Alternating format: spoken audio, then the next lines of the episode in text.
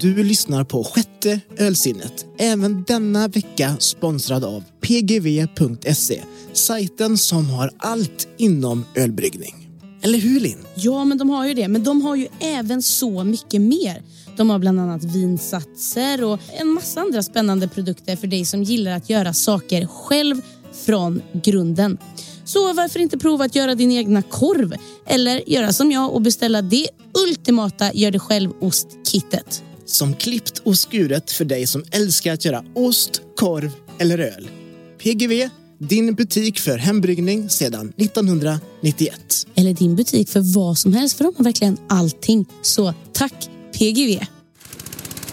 Du vet den där oslagbara känslan när allt är klart. Och man har gjort det själv. Ölet alltså. På pgv.se hittar du allt för hembryggning. Både för nybörjare och proffs. Välkommen in på pgw.se.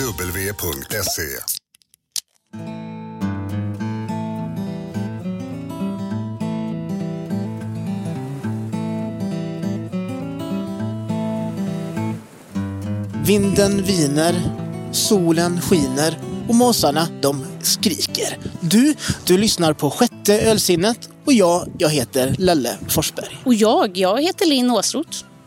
Vi har under säsongens ölresa seglat vår skuta genom Göta älvs lugna farvatten. Men nu, har vi letat oss ut på öppet hav, eller i alla fall öppen sjö, Vänern. Och var i Vänern uppehåller vi oss då? Jo, i Lidköping. Det stämmer, vi är i Lidköping för att hälsa på Bustad Brewing.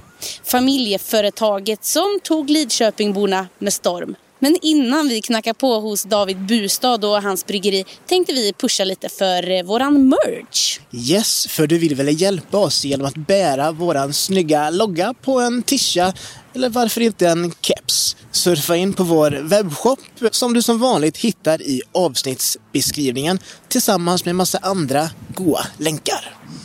Men nu är det dags att kliva in i bryggeriet som tog oss med storm.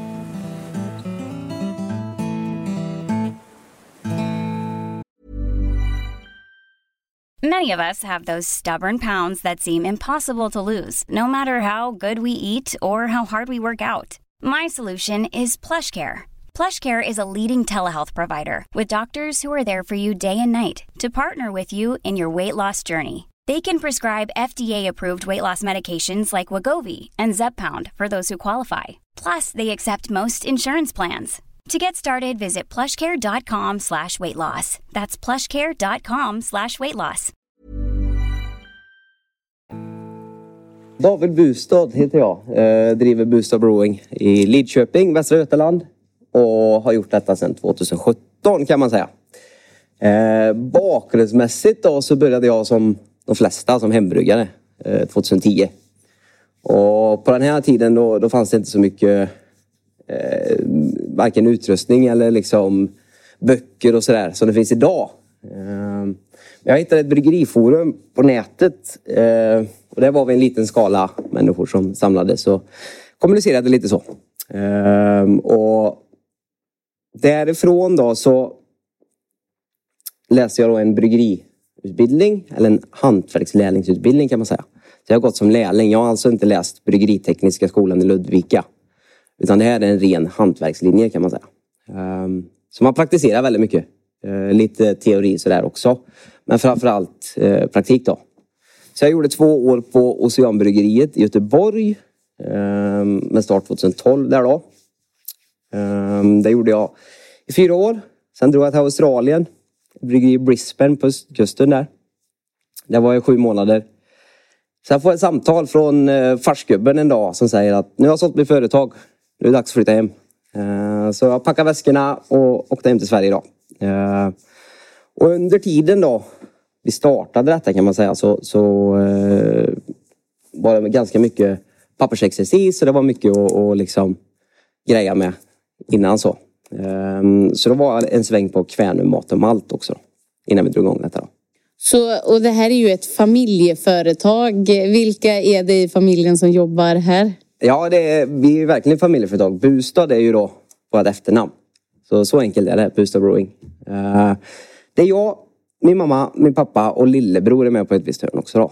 Som kör detta då. Vem är chefen?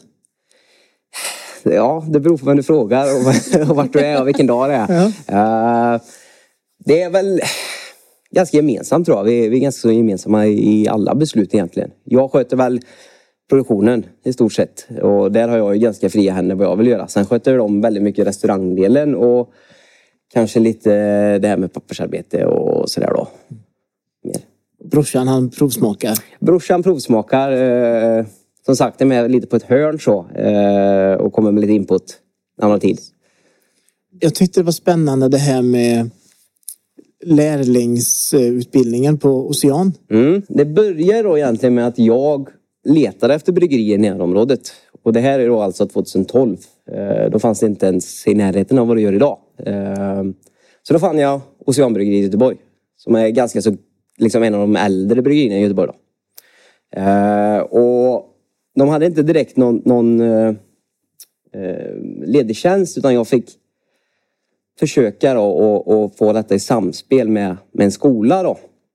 Som en lärlings eh, eller praktikplats helt enkelt. Och då hittade jag en skola som är baserad i Leksand som heter just hantverkslärling. En yrkeshögskola då på två år. Och via den då så, så jobbade jag kan man säga på Oceanbryggeriet och läste samtidigt lite ämnen då eh, på distans. Vad, vad gjorde du på bryggeriet? Det var allt möjligt egentligen. Jag fick ju börja eh, från botten. Så var det ju. Och det, Thomas då, han är ju Vad är det? gammal- Är det koka kaffe eller? Nej, nej, inte riktigt. Utan det, det var ju liksom skrubba golv och tvätta fat i stort sett. Det, det var eh, start. Så. Eh, och Thomas då, Bingebo, som är eh, huvudbryggare på Oceanbryggeriet. Han är ju verkligen så gamla skolan. Han har varit med i gamet länge. Och han sa att det, det är så här man börjar och så får man jobba sig uppåt helt enkelt. Så det började med fattvätt. Sen gick det över till brygg, eller tappning och senare då bryggning och filtrering. Var han din Mr Miyagi? Det var han verkligen. Eh, och lite än idag skulle jag säga. Ja. Eh, absolut. Det, det, jag kan bolla lite med han fortfarande sådär. De här vackra täp... Eh, Handtagen. handtagen. Kan du beskriva vad de olika symbolerna och formerna representerar? Absolut. Uh, ser man till Lidköpingsanknytningen Ja. Så har vi uh, en raggarbil. Eh, vi har ganska stort uh, bilintresse här i stan helt enkelt. Och det kommer mycket raggare så här. Vi har ju Power Meet bland annat då, och så där, som är en stor eh, träff för just jänkarbilar och sånt där. Den har du aldrig varit Nej. Nej, inte jag heller. uh, Lilla Lidköping fick jag en också. Och det är bandyn och det är Lidköpings stolthet så. Uh, bandy är det, det vi har här i stan i, i sportväg. Sen har vi en, en klon av mig. Det tyckte jag var lite roligt. Mm. Eh, Det var- såg man ju direkt. Ja, och det var inget jag önskade utan det fick jag en och den tycker jag är lite rolig då såklart. Mm. Sen har vi en Sverigekarta. Där man har pinnat Lidköping då såklart. Mm. Eh, Tranan. Kanske lite mer Falköping så, Hornborgasjön men ändå så Skaraborgskt om man säger. Eh, Sigrid Storråda. Vem är det? Det är ett gammalt eh, skepp, gammalt ja, vikingaskepp. Eh, och det här är då, nu kan inte jag båtar, men i, i, i fronten, eh, alltså den här Det som brukar vara en... Galjonsfiguren. så heter det nog ja, Ja. precis. Ehm, ja. Sen har vi fisk. Vänern. Alltså det, det gör ju någonting med den här baren. Den blir ju estetisk på ett sätt som ehm, eh, man kanske inte väntar sig när man kommer hit. Det blir spännande. Det Ja. blir ett samtalsämne kan jag tänka mig. Och, ja, jätterolig idé. Det, det var ju precis som ni säger, alltså, vi vill ju få stå ut lite på något sätt. Eh, och lite roliga tappkranar, det, det gör ju mycket. Så är det. Det är många, inte många, men, men vissa som kommer hit och väljer öl baserat på tappkranarna. Så är det ju. Så att, Jag eh, vill ha den där. Ja, så. Och sen stack du till Australien. Mm. Var, var, var kom det någonstans Ja, från? det, det är ju självklart kärleken. Så är det. Eh, jag träffade en tjej från Australien i Göteborg när jag bodde där då. Eh, så jag var först där på semester. Åkte dit två veckor. Och hon var ju på jobbet på dagarna. Så jag åkte omkring på lite bryggerier så här. Provade lite öl och så fastnade jag för ett bryggeri som heter All In. Eh, och Jag frågade helt enkelt om de ville göra en samarbetsöl då med Oceanbryggeriet som jag jobbade då. Alltså en collab helt enkelt. Och det ville de.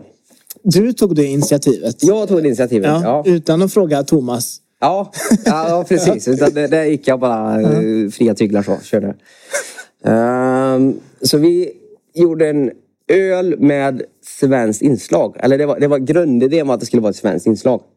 Och jag kom med massor med förslag. Det var hjortron och jag sa lingon och sådär. Och de bara, nej, nej, det duger inte. Nej, sa jag. Uh, och bryggdagen närmade sig. Uh, till slut så hade jag inga idéer. Så jag sa att då får ni lösa det helt enkelt. Så på bryggdagen kommer jag till bryggeriet. Och bryggaren då, Linden i detta fallet, kommer jätteglad i hågen och säger jag har löst det. Jag vet vad vi ska brygga med. Vi ska brygga med dill. så vi gjorde en dillöl. Eh, en belgisk, eh, ja vad ska man säga, belgisk pale ale med dill då.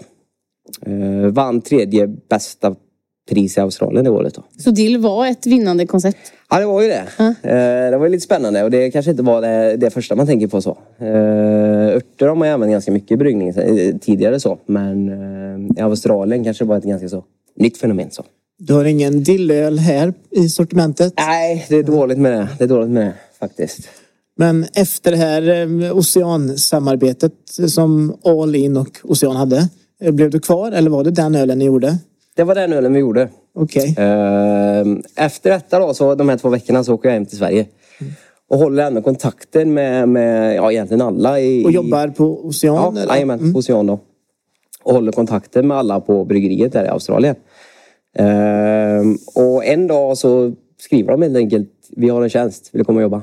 Absolut, så jag mm. steg in till chefen och söp mig på dagen och drog iväg tre månader senare. Och du har fortfarande den här eh, damen i ditt liv eller? Nej, Det, kärleken det, det skett sig. uh, Hon gillar inte dillen i ölet. Nej precis, kan vara det, kan vara det kanske. Ja, ja, okej. Okay. Och då är du tillbaks i Australien, i Brisbane. Och, och vad, hur många år är du där och, och vad, vad får du lära dig? Vad gör du? Det var ju sju månader då, som en ganska kort station egentligen så. Uh, jag var ju där på ett sånt här working holiday visum då. Då får du bara jobba för en arbetsgivare i sex månader mm. i sträck då. Eh, lärdom kanske inte så mycket eh, om jag ska vara helt ärlig. Alltså, visst, man, man jobbar på ett lite annorlunda sätt än, än hemma i, i Göteborg då, men så jättestor skillnad var det inte. Eh, utan det var mer det här kulturella. De har ju en, en liten annan mm. eh, dryckeskultur. Beskriv den.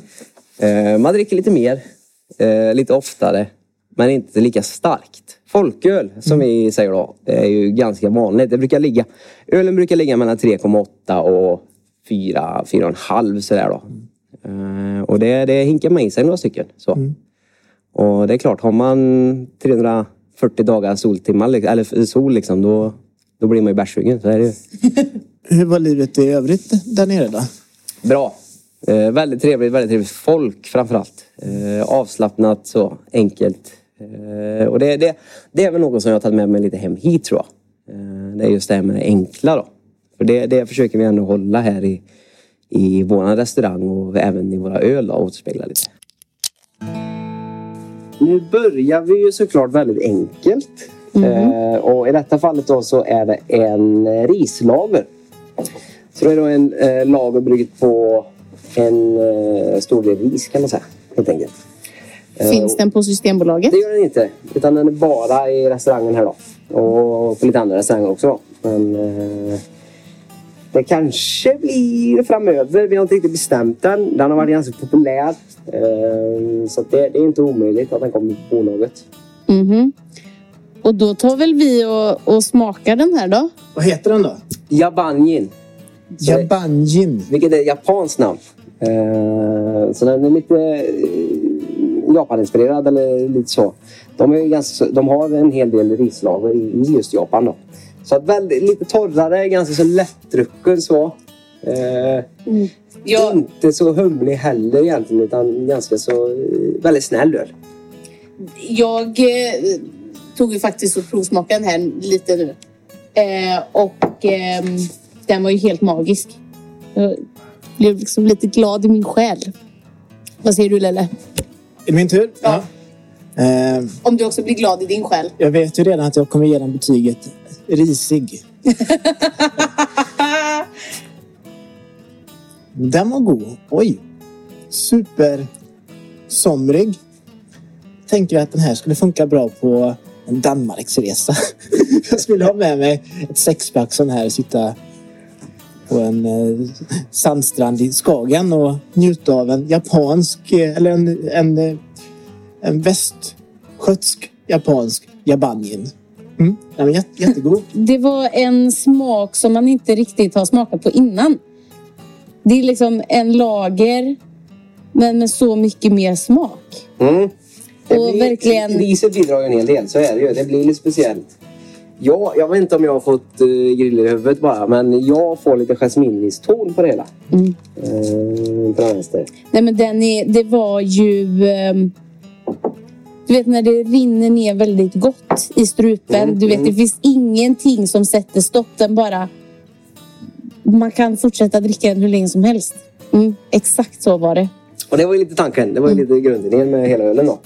Det ska vara en enkel eh, lager så. Och när folk kommer hit, jag, jag har ju, det är ju väldigt blandat klientel, men många kommer hit och så nämner de ett större bryggeris öl då. Jag gillar det här till exempel. Och då, då brukar den falla de flesta så i, i smaken. Jag ger den nog eh, åtta oj utav tio. Ja, jag tänkte faktiskt också på åtta. Mm. Riktigt, eh, riktigt bra. Enkelt. Jag vill att det ska vara enkelt. Ja. Och, Då har du kommit till det stället. Vi på Sjätte ölsinnet är ju även denna säsongen sponsrade av Creopack. Och Madeleine på Creopack har ett litet meddelande till alla våra lyssnare. Hos eh, Creopack kan du köpa pallvis med ölflaskor till just ditt bryggeri. De har även kapsyler med tryck från 500 stycken helt utan startkostnader. Mixa och matcha med era olika ölsorter, årstider eller till unika kundbeställningar. Mer information hittar du på hemsidan www.criopack.se eller så kan du kontakta dem för en offert. Tack, Criopack. Och sen så fick eh, du samtalet från eh, pappsen att nu, nu kör vi all in. Ja, eh, och det var ju egentligen... Grejen var att jag, jag fick eh, erbjudande om att börja på ett annat bryggeri. Och tanken var väl att jag skulle göra det, men så fick jag ett samtal av farsan där som sa att eh, nu har jag sålt av hans tidigare företag då. Eh, och vill du starta något så får vi göra det nu, helt enkelt. hade ni bollat lite att ni kanske skulle starta någonting? Eller visste han att du ville starta? Eller varför? Ja, det hade vi. Vi hade pratat om det här tidigare. Absolut. Eh, och det, det var väl lite hela grejen alltså för mig från start. Att jag ville ha mitt egna bryggeri då. Så sett. Med, med familjen? Eller blev det bara en slump nu för att...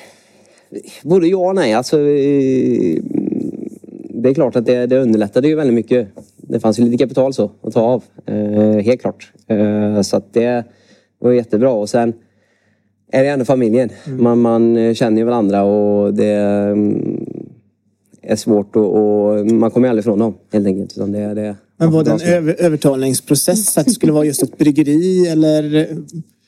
Nej, absolut inte. Utan de var ju väldigt eh, supportive så, så att det var inga problem alls. Är de också intresserade? Eh, Farsgubben är det. Mamma är väl sådär får jag säga. Hon, hon är mer vin så. Men den här restaurangdelen, eh, var, var det också din idé eller? Nej, utan det var faktiskt min fars. Jag hade velat ha ett renodlat produktionsbryggeri. Eh, i, idag är jag väldigt glad att vi öppnade Ja. en restaurang. Jätteglad. Eh, för min far är väldigt matintresserad. Eh, eller hela släkten ska jag säga. Vi, vi brinner väldigt mycket för mat och vi har några i släkten som jobbar inom eh, matbranschen sådär då, och kockbranschen. Eh, så mat har alltid varit en liten samlingspunkt i den här familjen. så. Eh, så att det är ju de som står i köket. Det är min mor och far som står och kockar. Hur löser man det att eh, jobba med sin familj hela dagarna? Nej men det går rätt bra. Alltså, ni, som sagt, man, man känner varandra väl och, och det är klart det blir hårda ord och kanske lite hårdare än vad man är van vid på en vanlig arbetsplats. Så. Eh, men eh, å andra sidan är man ju ganska så mycket mer förlåtande också. Liksom. Så blir det. Eh, ja. Har ni lika bra relation nu som ni hade innan bryggeriet? ja, helt klart. Eh, Bättre? Ja, kanske det till och med. Faktiskt. Eh, I och med att jag kommer närmare också. Liksom. Jag ju ändå bott i Göteborg och hade antagligen blivit kvar där eller i Australien. Så att, eh, absolut, det har ju stärkt. Så får man ändå säga. Deras knep att få dig tillbaka helt enkelt? Ja, ja. absolut. det är klart. Smart. Vad skiljer man på det så att eh, när man träffas på fritiden så är det eh, gossen. Men när man träffas här så är det David. Eller liksom, gör man någon sån... Eh, Nej, jag tror vi har samma jargong oavsett så. Och eh, det är ju... Det kanske inte blir så företagsamt, eller ja, vad ska man säga? Det, det blir inte så, så strikt kanske som, som i ett vanligt företag utan det är lite flytande så. Och- man går inte till jobbet utan man, man, man umgås med familjen och kränger bärs under tiden. Ja, visst, visst, lite så. Så är det ju. Absolut. Jag funderar på om vi inte ska ta Golden Alen och köra faktiskt. Och den finns på systemet? Den finns på bolaget. Ja. Jag ska gå och hämta lite flaskor.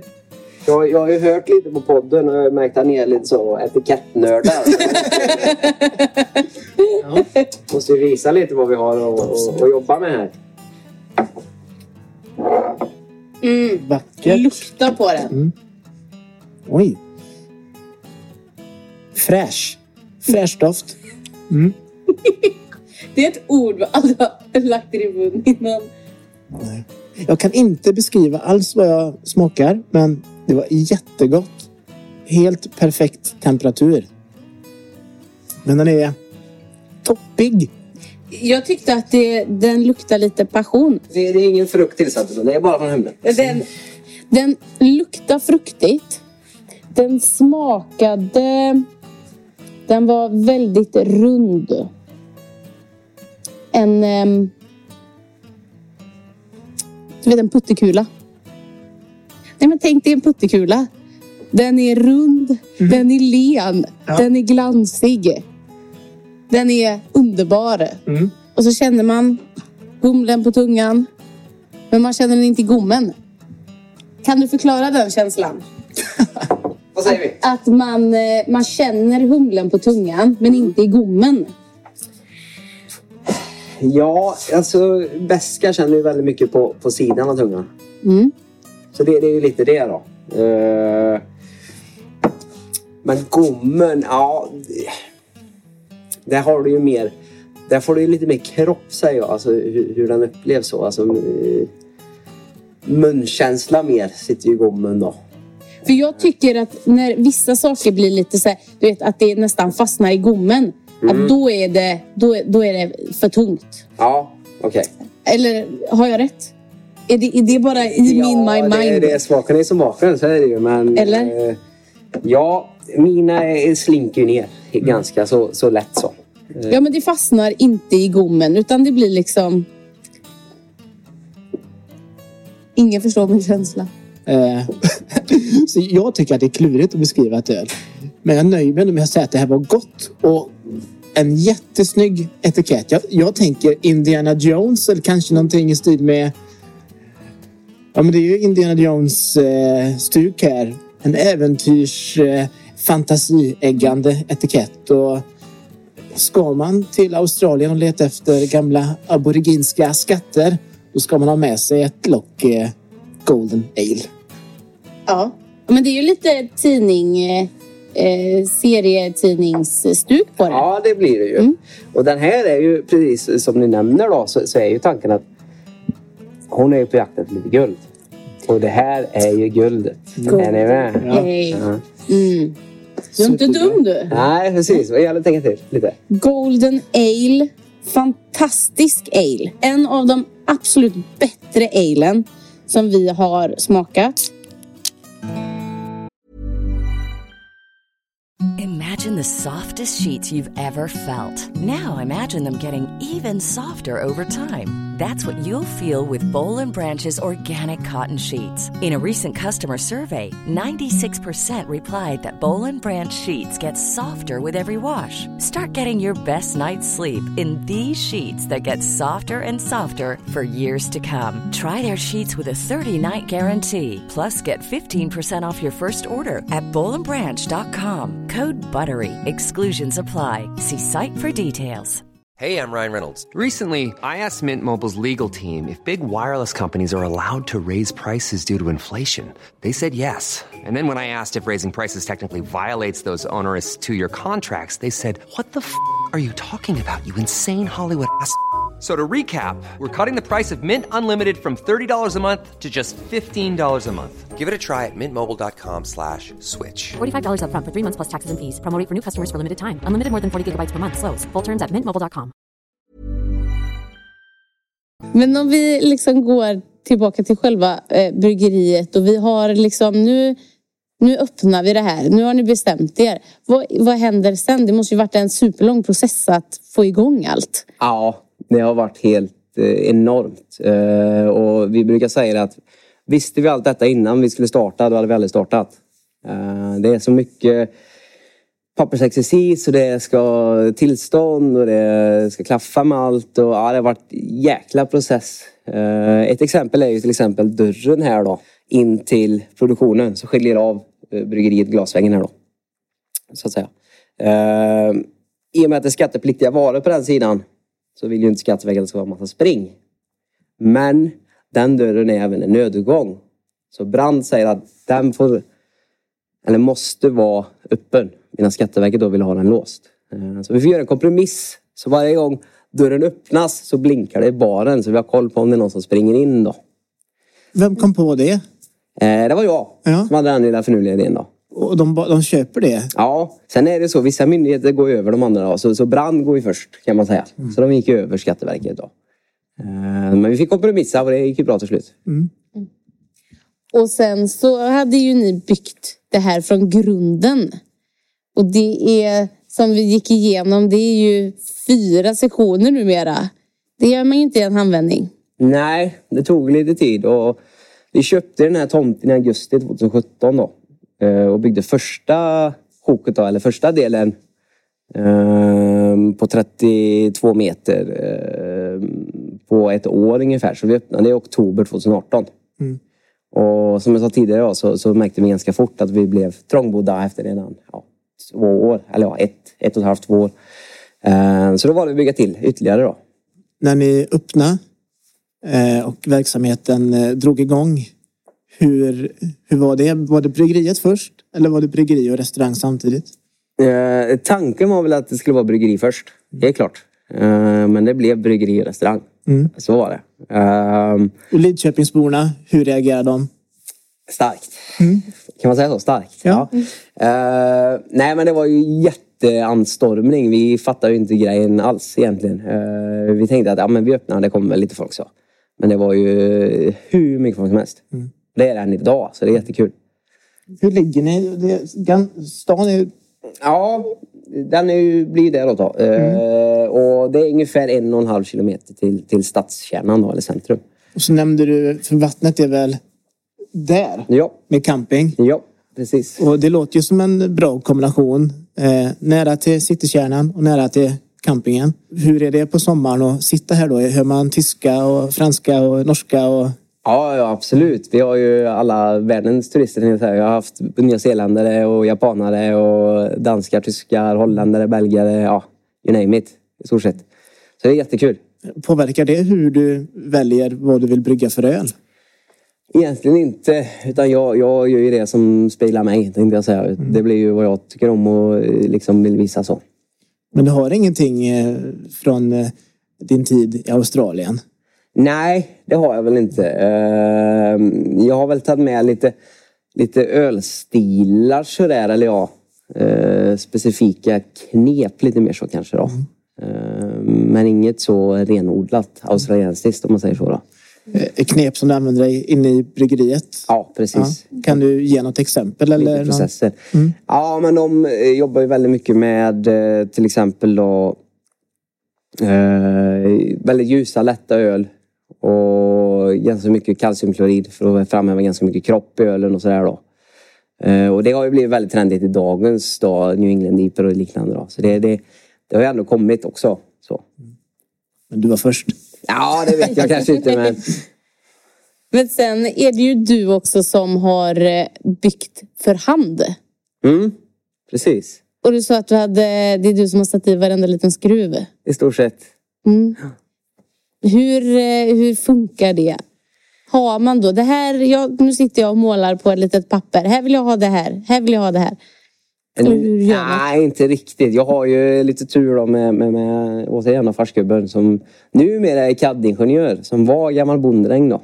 Ehm, Så han höll ju på mycket med snickeri redan i ung ålder. Ehm, och sen har han ju då ritat och projekterat detta då. Ehm, så han har ju ritat upp allting helt enkelt. Det var ett uh, udda skutt. Eller vad- hur blev han eh, CAD-ingenjör ifrån uh, bonde? Och när i livet gjorde han den förändringen? Ja, det var nog eh, runt 25-30 då. Han tröttnade mig lite på yrket och ville byta bana. Eh, och alltid varit intresserad av just automation och teknik och sådär då. Så det, det blev väl den vägen då. Ja, men då kan jag förstå. Jag tänkte om han började, kom på när han var 67. Nej, jag ska Nej. nej. bli CAD-ingenjör. Utan, eh, nej, det var ju ganska tidigt där ändå då. Så. Och sen bryggare. Men det känns också som att ni ehm, eh, är en bra match, hela gänget, hela familjen. Att ni bidrar med mycket olika saker till just bryggeriet. Helt klart, absolut. Eh, jag menar, jag skulle aldrig kunna driva det här själv. Utan jag behöver ju dem på ett sätt, så är det absolut. Och eh, framförallt då min, min mor, hon sköter ju det mesta med, med restaurangen och inköp och sådär. Och farsan är väl lite mer vd-rollen då, om man säger så. Lite kanske pappersarbete och sådär då. Så vi, vi kompletterar varandra väldigt bra. Absolut. Vad gjorde mamma innan? Mamma eh, jobbade i klädbutik och Systembolaget faktiskt. Eh, lite innan detta då. Mycket olika erfarenheter som eh, kanske till och med gynnar bryggeriet i slutändan. Det tror jag, absolut. Vi får hoppas att de bidrar. Det kan vara svårt att, att sparka dem. Ja, När det är familjen. Det, det blir lite tufft. Det är en Saison som då är en belgisk ölstil. Eh, som man börjar med på 1700-talet i Vallonien, alltså den fransktalande delen av Belgien. Och Saison är ju då franska för säsong, så det är säsongsöl från början då. Och egentligen en gammal gårdsöl eller eh, bondeöl. Eh, det speglar oss lite, så, lite på landsbygden så. Eh, och då var det som så att förr i tiden så jobbade man väldigt mycket i, i kooperativ. Alltså det var väldigt stora gårdar. Och varje gård hade då såklart en gårdsherre. Den här gårdsherren då bryggde den här ölen på vinterhalvåret och serverade då sina anställda på sommaren. Så de fick helt enkelt betalt i bärs. Bland annat, inte bara bärs. Ja, lite så som det är här. Ja, visst, precis. precis. Och finns den på Systembolaget? Den här finns på bolaget. Den finns på bolaget. Det är den eh, tuppen som slår smålmun, som jag säger. Den här. Berätta om varför tuppen slåss med ormen. Eh, jag ville ju som sagt ha lite det här bondescenario då. Då tyckte jag det var lite, lite cool grej så. Eh, och ölen heter ju då Pavle de Nepal. Och det betyder peppar från Nepal. Och då undrar ni, vad har det med Nepal att göra? Då är det som så här då att den här gästen producerar eh, ganska så mycket fenoler. Och de här fenolerna upplevs som lite peppriga. Och det tycker jag är väldigt trevligt. Så jag har skjutsat på mig lite mer peppar. Eh, så jag har valt en, en pepparsort som heter just eh, eller som heter timuttpeppar då, som kommer från Nepal. Därav namnet då, peppar från Nepal. Mm. Då tar vi och... Alltså det är ju vag peppar i den. Det luktar vag peppar. Den här timuttpepparn den har ju lite citruston till sig då. Oj, oj, oj, oj, oj. Men, är det en pepprig lager? Eller hur ska man beskriva det? Ja, jag, jag brukar säga som så här då att lite fult då, så brukar jag säga att det är en blandning mellan en veteöl och en lager. Du har det här lite skumma non tonerna som heter en veteöl. Men den är mycket torrare i, i kroppen då. Och mycket lättare än vad en veteöl då. Den blir inte så tung. Eh, och så har den även den här lilla pepprigheten till sig då. Så det, det är en väldigt bra matöl. Eh, ost och chark, hur grym som helst. Eh, så. Sen är den ju, det är lite speciellt med Saxon och det, det, brukar vara lite så 50-50. Antingen så, så tycker man om det eller så gör man inte. Eh, jag tycker personligen att det är väldigt gott. Jag gillar den. Jag tänker att eh, Nej, jag... Mm. Oj, oj, oj. För att inte bara stå och snacka strunt. För jag kan inte beskriva detaljigheten och ekigheten i ett öl. Sätt, den i... eh, Sätt scenen. Antingen brukar det vara ett kärlekssammanhang. eller- Men nu tänkte jag berätta eh, om vad jag skulle vilja äta till den här. Och jag tror att det skulle funka med en klassisk caesarsallad. Mycket bacon i den. Och dricka en... eh, Vad hette den nu då? Pavre de Nepal. Pavre Dunebal. Ja, Ja. Det ska inte vara lätt att uttala här. Nej. Nej. Nej, Nej jag, den här får verkligen 10 av 10. Den här var magisk. Underbar. Ja, Ja, kul. helt magisk. Men om vi ska snacka lite öl då.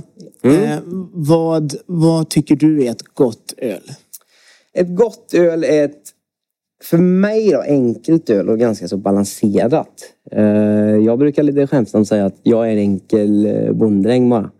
Och det, det speglar lite min verksamhet och min öl tror jag. Eh, det ska vara enkelt och välbalanserat. Det är liksom, vår restaurang ska leva lite på det här familjära. Alltså vi är ändå familjeföretag. Och när, man komma, när man kommer hit då så ska det kännas familjärt och liksom enkelt avslappnat så. Så att, eh, ja, ett enkelt öl. Kanske lite tråkigt svar, men, men eh, ett enkelt öl helt enkelt. Och med smaker och så. Vad, vad är det som du brukar brygga med för? Ja, Jag, jag håller ganska brett spann. Och eh, i och med att jag har restaurangen och det är här jag kränger mest så, så eh, försöker jag brygga ganska så brett spann då. För det ska finnas en öl för alla helt enkelt. Så det är allt från ljust till mörkt och humligt och surt och allt däremellan liksom. Behöver det vara ett öl som matchar maten ni serverar? Eller ett öl som du tänker att det här säljer nog bra på, vad säger man? Tapp. Från tapp ja. Precis. Nej, det, det är väl lite 50-50. Uh, maten får matcha ölen. Nej, så är det inte. Men eh, eh, det är klart, man har ju lite maten i åtanke, absolut. Eh, men framförallt så är ju min grundande att de ska vara uh, sessionabla, alltså du ska kunna dricka flera. Eh, så jag kanske inte drar till med en 11-procentig stout liksom eh, med uh, chokladströssel utan jag håller mig runt 4-6 procent sådär. vad, vad, vad, vad finns det på menyn här? Och nu frågar jag faktiskt om mat. Vad är det för mat ni serverar? Eh, Det är väldigt eh, pub, eh, pubmat helt enkelt. Eh, Hamburgare, en Ruben sandwich som är då en smörgås på surdegsbröd med oxbringa, surkål, västerbottenost och dressing. Och till detta blir det lite pommes och picklad rödlök och saltgurka och sådär då. Så finns det fish and chips och en långbakad fläsksida. Så det är väldigt pubaktigt så kan man säga. Vi satsar ju väldigt mycket på bastanta portioner och bastant mat. Liksom. Du ska komma hit och mätt och belåten. Du ska kunna köpa två bärs, en mat och inte behöva betala mer än 300 spänn. Det har vi liksom. Så, det är målet. Tydligt. En bra affärsidé. Va, vad, vad har ni för öl då? Vad, ditt ölsortiment, hur skulle du beskriva det? Ja, det är ju mm, som sagt både ljust och mörkt och allt mellan himmel och jord egentligen. Eh, jag är ju personligen ganska svag för eh, tyskt och eh, lite belgiskt sådär. Sen brukar jag ju självklart IPA och sånt också. Men jag är ju mer för det här som sagt vardagliga då. Så jag kanske inte, ett bryggeri, vi kanske inte är ett bryggeri som tar ut svängarna jättemycket. Eh, utan kanske är lite mer återhållsamma kan man säga. Så eh, du, du är, ett, eh, du är en, en bryggare för folket.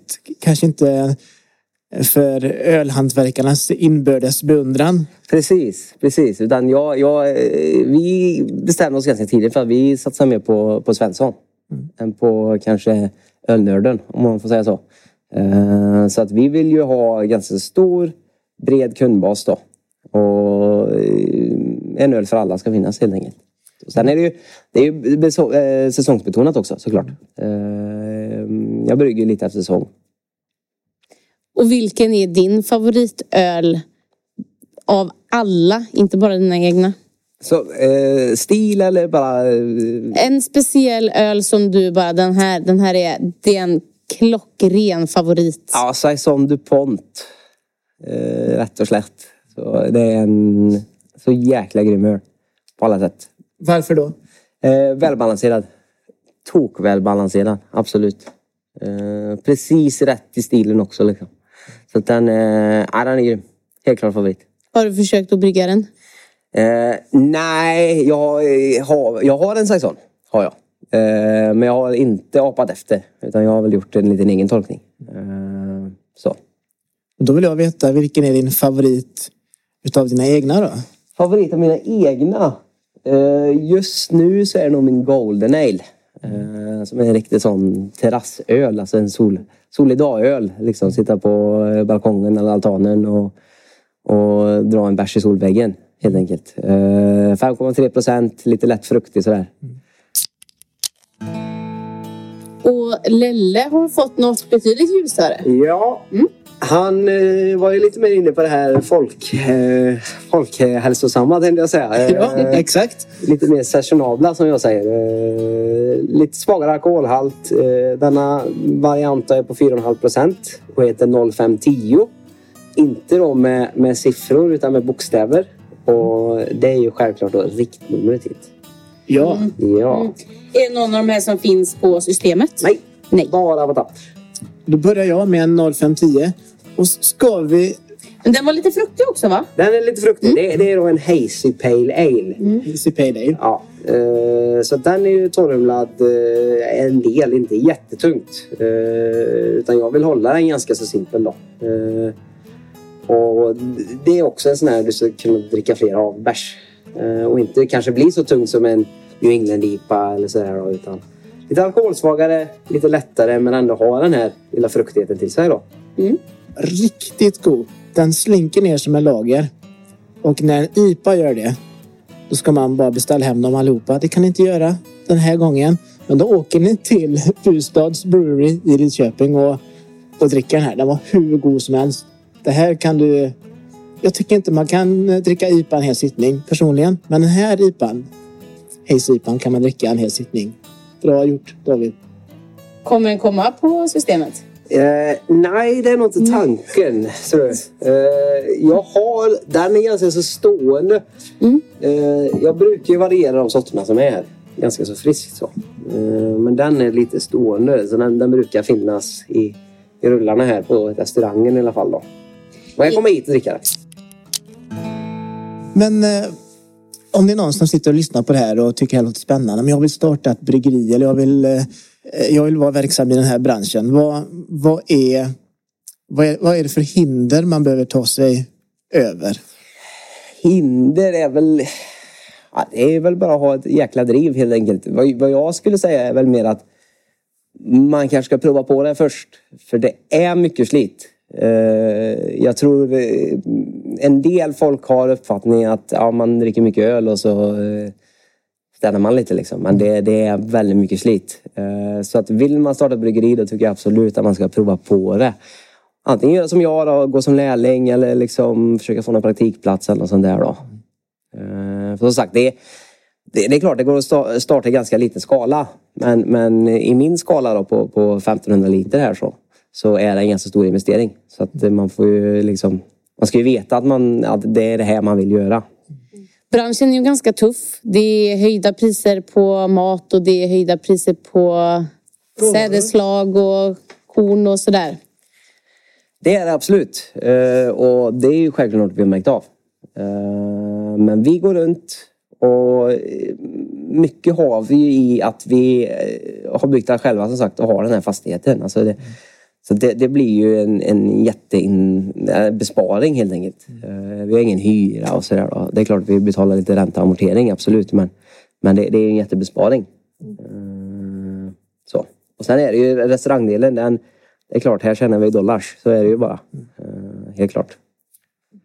Hur går bryggprocessen till? Är, det, är ni flera som hjälps åt där inne när det är dags att göra det tunga arbetet? Eller är det du som... Ja, det är väl jag framför allt. Jag får väl lite hjälp med att lyfta säckar och sådär. Eh, Men i övrigt så är det jag då som kör. Du har varit hos andra bryggare som behöver hjälp när det ska flaskas eller så. Eh, Eller buteljeras säger man kanske.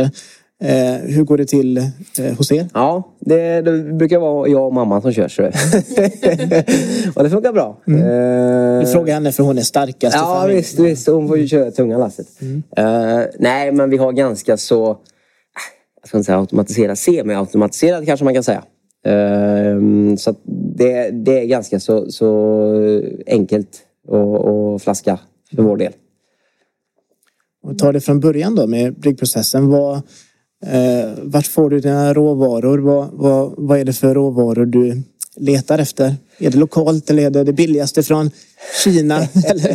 Nej, det är väl lite blandat. Jag har lite eh, projekt på G, eller jag har inte projekt kan jag säga. Men, men eh, vi har en gård där utanför Soleby. Eh, och där har vi då en eh, kornbonde som ska börja mälta lite och grejer. Och jag kör ju jättegärna lokalt, absolut. Så det, det är självklart att jag ska prova detta. Så fort han får fram något vettigt eller något klart så.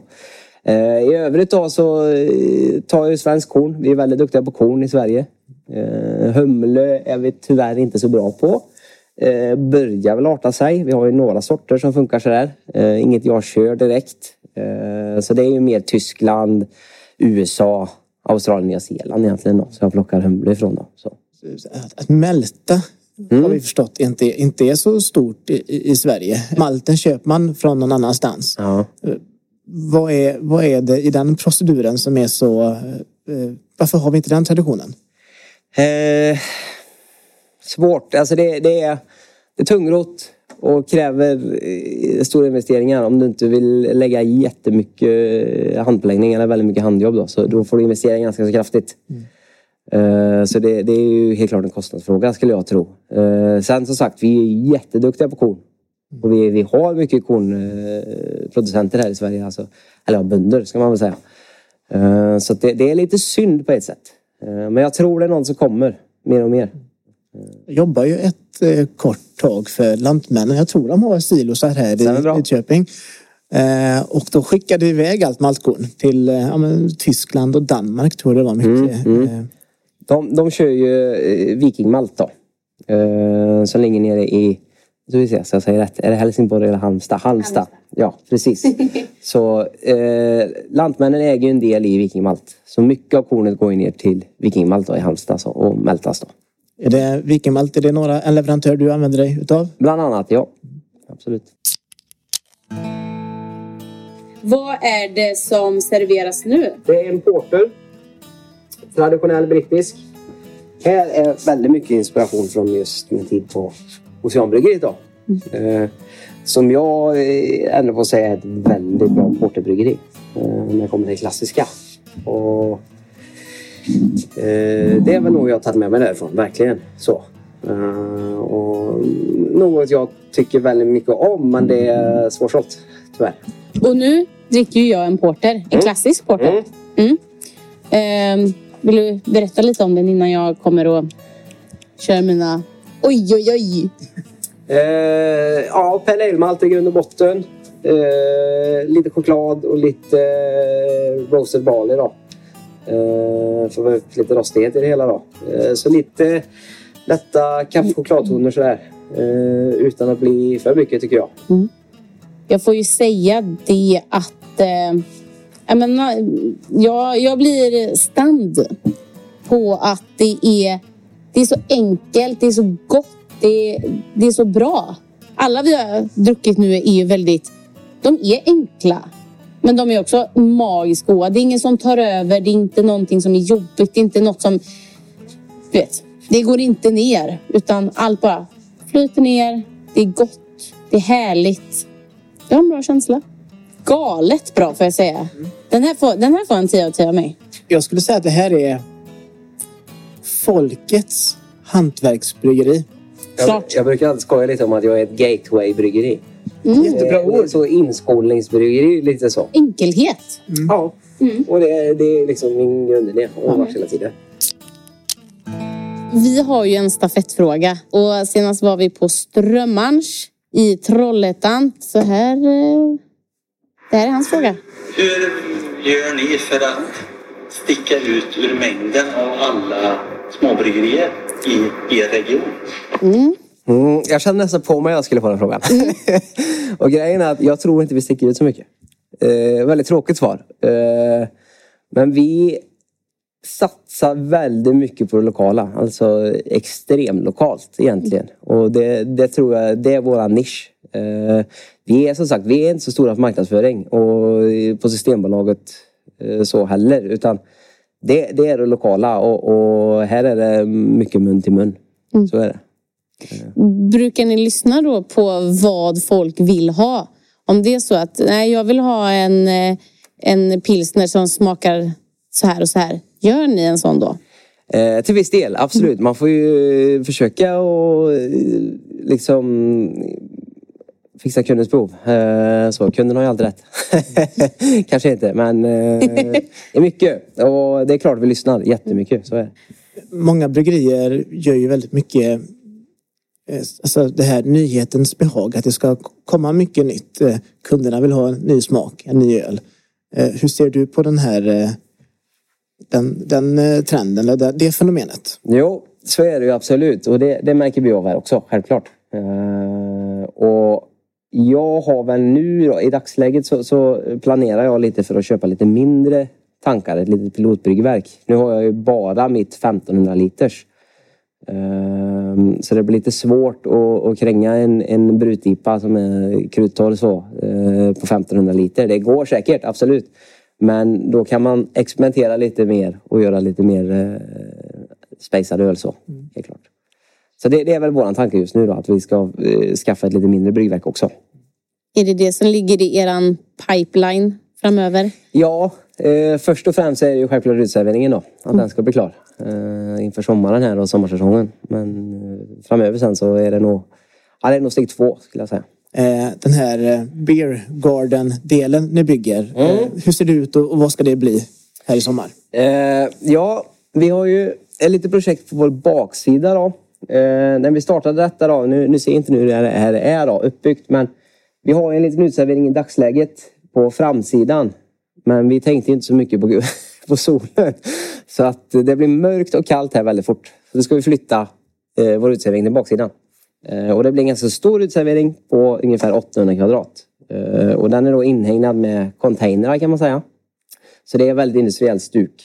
Och vi får ju spela mycket på detta i och med att vi ligger i ett industriområde och sådär. Så det, det, det passar liksom i, i, i miljön helt enkelt. Eh, Så det blir ett uh, utekök, eh, sittplatser och livescen och bar. Allt då i containrar då. Och det var även dart och bol. Dart och boll, ja precis. Så det ska finnas lite aktiviteter också har vi tänkt. Så man inte bara behöver sitta och tröttna på bordsgrannen utan man ska kunna göra något annat också. Men hur stor är risken tror du att någon får en pil eller en boll i huvudet? Ja, det, det kanske händer men det, det händer nog bara en gång förhoppningsvis. Det blir ett senare problem helt Precis. enkelt. Men det blir lite som en aktivitetsträdgård. ja, lite så. Absolut. Fritidsgård för vuxna, man kan vara här hela dagen. ja, det är tanken. Ja, Man börjar dagen här på framsidan kallar vi det. Ja. Eh, när solen skiner där. Sen så äter man sin lunch och sin middag här. Och sakta tar man sig igenom bort till kvällssolen och tar fram sitt bolkit och lyssnar på vad för musik? Eh, Det blir nog ganska blandat tror jag. Eh, Jag funderar på om det ska vara lite temakvällar sådär. Eh, Så det kommer nog blanda ganska friskt. Jag är ju väldigt mycket, nu kanske vi inte ska prata musik, men jag är väldigt mycket för, jag är väldigt mycket för soul och blues. Så att eh, det kan nog bli ganska så tungt soul och blues inspirerat tror jag. Lokalt eller plocka in band från hela från Eh, Australien? Nej, så, så djärva är vi nog inte. Men eh, lite blandat tror jag. Jag har lite, börjat eh, ta tag i lite band och sådär redan. Eh, men inget som är direkt gått i lås. Jag har lite lokala förmågor då som kommer. Som är, som är bokat. Men, men eh, ja, det blir nog det blir en surprise.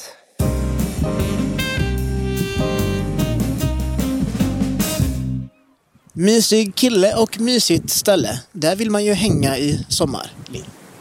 Ja, jag ska ju faktiskt dit om eh, några veckor. Då vankas det ju nämligen ölmässa på den numera färdigställda uteserveringen. Fy fasiken, vad kul. När går mässan av stapeln? Eh, den 30 juli Så det är ganska snart och eftersom Lidköping är en sån eh, underbar stad så gör vi en helhelg eh, på campingen intill. Du gör verkligen allt för att slippa jobba du Linn.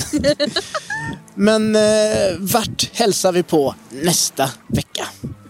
Hopps en len av Skaraborg. Och vill man få en liten sneak peek eh, på detta avsnittet eh, innan det sänds så kan man eh, surfa in på bloggen Hantverksbira. Det stämmer så bra det. Glöm inte att hugga en t-shirt i våran webbshop. Länkar till både webbshoppen, sociala medier och Hantverksbira-bloggen hittar du såklart nedan i avsnittsbeskrivningen. Ha det gött!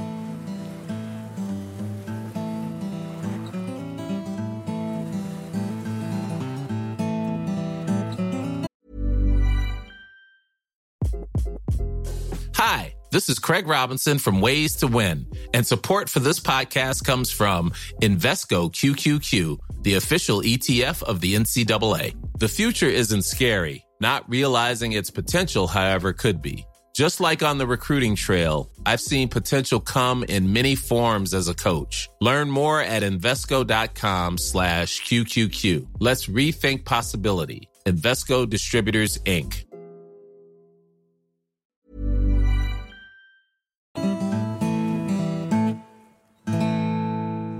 Den här gårdsherren då bryggde den här ölen på vinterhalvåret och serverade då sina anställda på sommaren. Så de fick helt enkelt betalt i bärs. Bland annat, inte bara bärs. lite så som det är här. Ja, visst, precis. precis.